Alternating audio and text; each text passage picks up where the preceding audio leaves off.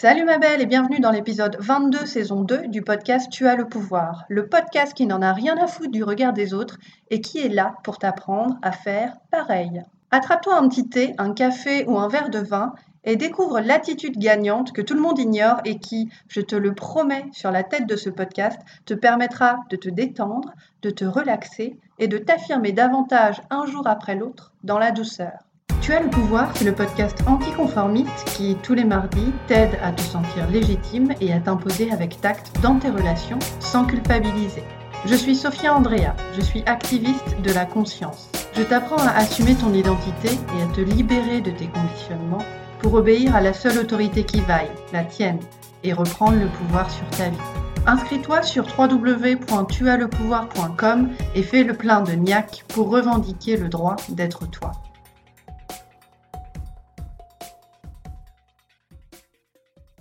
Partie 1. Le problème avec l'acceptation de soi. L'attitude gagnante que tout le monde ignore, c'est l'acceptation de soi. Mais le problème avec l'expression acceptation de soi, c'est qu'elle te semble très certainement très éloignée de ta réalité du quotidien. Et si l'acceptation de soi te semble à des millions d'années-lumière de ce que tu vis tous les jours, tu as probablement l'impression que tu n'y arriveras jamais. C'est un peu comme d'essayer de voyager de la Terre à la Lune en un seul bond. Quand j'entends le terme acceptation de soi, j'ai dans la tête des images de moines bouddhistes tibétains qui sourient béatement en méditant sous des peupliers millénaires, des visions de hippies qui gambadent innocemment et en toute insouciance dans les champs avec des couronnes de fleurs tressées dans les cheveux, et je me représente aussi de sempiternels discours sur la compassion, la bienveillance, qui me font me sentir coupable de ne pas être la réincarnation vivante du Mahatma Gandhi et de juger trop durement mon prochain et ma prochaine, tout comme je me juge moi-même. Donc, plutôt que de te parler d'acceptation de soi dans cet épisode et de placer la barre tellement haut que toi et moi, on ne la voit presque plus, j'ai décidé de mettre cette barre un peu plus bas, à portée réelle, à distance humaine, pour que toi et moi, on puisse l'attraper ensemble. Parce que oui, j'aime l'idée de la compassion et de la bienveillance envers moi-même et envers les autres, mais que j'ai pas non plus honte de dire que non, moi, j'en suis pas encore là. Et que je sais que le plus important, c'est de continuer à essayer de construire une relation cool et sympa et saine avec moi-même. Quand toi et moi, on aura déjà réussi ça, on pourra aller se boire un coup de vin en terrasse et manger la pizza aux quatre fromages qui va avec. Toi et moi, dans nos vies de tous les jours, on est constamment exposés à des standards de beauté, à des normes culturelles, à des modèles placardés dans les médias et à des règles et à des coutumes qui nous poussent encore et toujours à nous conformer, à correspondre à des images qu'on nous vend souvent contre un sacré paquet de fric ou la promesse de devenir quelqu'un de meilleur, entre guillemets. Le matin, quand tu sors de chez toi et que tu marches dans la rue, qu'est-ce que tu vois? Devant toi s'étalent les dents blanches et les sourires photoshopés des stars d'Hollywood qui font la pub pour leurs parfums de luxe sur les murs de la parfumerie de ton quartier. Quand tu allumes la télé, qu'est-ce que tu vois? Tu découvres des nanas qui font 35 kilos tout habillées et qui te vendent du yaourt 100% allégé. Quand tu vas chez ton médecin et que tu attrapes un magazine pour prendre ton mal en patience dans la salle d'attente, t'as le droit à quoi? À des magazines féminins qui, une page sur deux, exposent en format 21-29-7 les courbes censément parfaites de femmes qui n'existent sur aucune planète de notre galaxie. Je déteste l'idée que toi, tu puisses te sentir comme une merde à cause de ces modèles-là. Parce que tous ces modèles sont ce qu'on appelle des constructions culturelles, des images que toi et moi avons appris à idolâtrer, à révérer, à aduler, et après quoi on peut parfois passer sa vie à courir en se répétant constamment à soi-même qu'on ne sera jamais assez bien.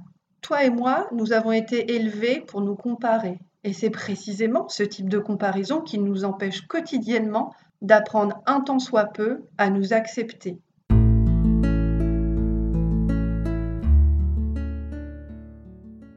Partie 2. La connaisse intérieure et l'acceptation de soi. D'ailleurs, en matière de critique vislarde et mesquine de soi, j'aimerais maintenant te présenter quelqu'un. C'est une personne que tu connais déjà très bien parce qu'elle a élu domicile dans ta tête il y a moultes années quand tu étais à l'école maternelle et en primaire. Je suis coach en estime de soi. J'aide les femmes à s'affranchir de leur peur de déplaire notamment et à s'imposer avec tact dans leurs relations. Et je peux t'assurer que cette petite voix, je la vois pointer sournoisement le bout de son nez chez toutes mes clientes. Cette petite voix, je l'appelle la connasse intérieure. Ta connasse intérieure, c'est ton dictateur personnel, ta marâtre interne. C'est cette petite voix qui t'empêche, entre autres, de te valoriser quand tu te regardes dans la glace le matin et que t'es pas encore maquillée, de t'accepter un minimum tel que tu es, de reconnaître tes victoires et tes efforts et de goûter avec jubilation les émotions positives qui t'envahissent et de te féliciter quand toi tu as atteint cet objectif si précieux pour toi et que tu t'es battu pendant des mois pour arriver à le concrétiser. La connasse intérieure a le dessus sur toi lorsque tu n'as pas appris à faire deux choses. Première chose, tu n'as pas appris à l'entendre, cette connasse intérieure. La petite voix est à l'intérieur de toi depuis ton enfance et elle t'est tellement familière que tu la confonds avec toi-même. Elle est devenue comme ton ombre, sauf qu'elle n'est pas toi-même. Ta connasse intérieure est le fruit des croyances négatives que tu portes en toi depuis ton enfance.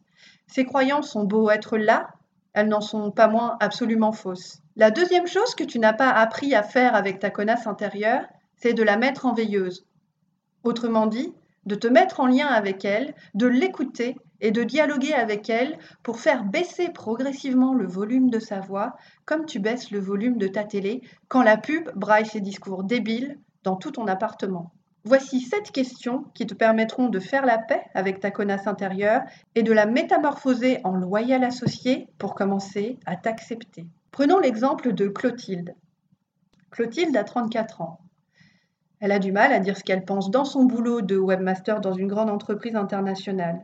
Elle se sent tout le temps plus bête que les autres et se persuade systématiquement que ce qu'elle a à dire sera complètement dénué d'intérêt pour la plupart des gens qui l'entourent et que ses collègues se foutront de sa gueule si elle l'ouvre. La connasse intérieure de Clotilde lui tient le discours intérieur suivant. Ton opinion n'a aucune importance. Tu ferais mieux de la boucler et de rester à ta place si tu veux pas passer pour une quiche intergalactique devant ton patron. Avec son mec, c'est un peu la même chanson. Clotilde n'est pas super heureuse dans sa relation.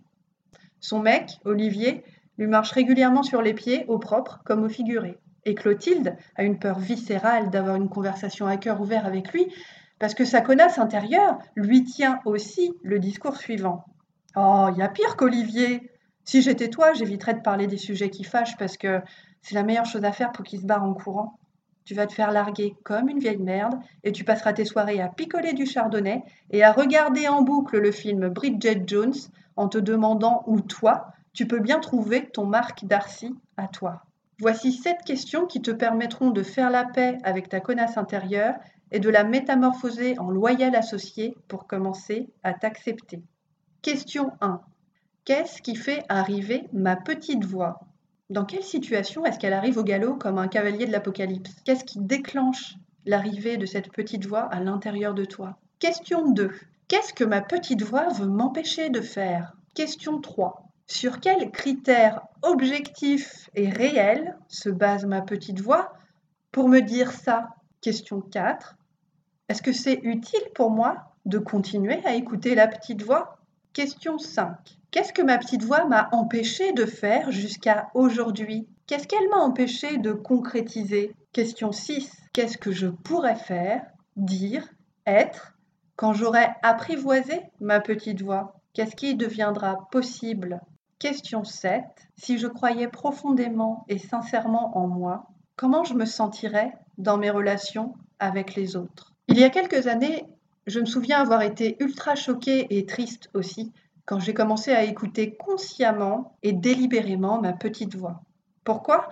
Parce que c'est à cet instant-là précisément que j'ai commencé à entendre dans ma chair et dans mon corps et dans mon cœur, les mots tranchants comme des lames de rasoir, les petites insinuations déchirantes qui me broyaient le cœur comme un presse purée, les légions de mots cruels qui tombaient sur moi comme une pluie de grêlons démoralisateurs. En matière d'estime de soi et de confiance en soi, l'attitude que tout le monde ignore, c'est que le fait de t'accepter tel que tu es, là, aujourd'hui, tout de suite, maintenant, tandis que tu écoutes ce podcast, ça, c'est une révolution silencieuse, une révolution que tu es peut-être la seule à voir germer en toi pour l'instant. Et c'est la plus grande victoire qui soit. Peu importe que les autres la voient ou non, cette révolution pour l'instant, L'important, c'est que toi tu la vois et que tu la cultives.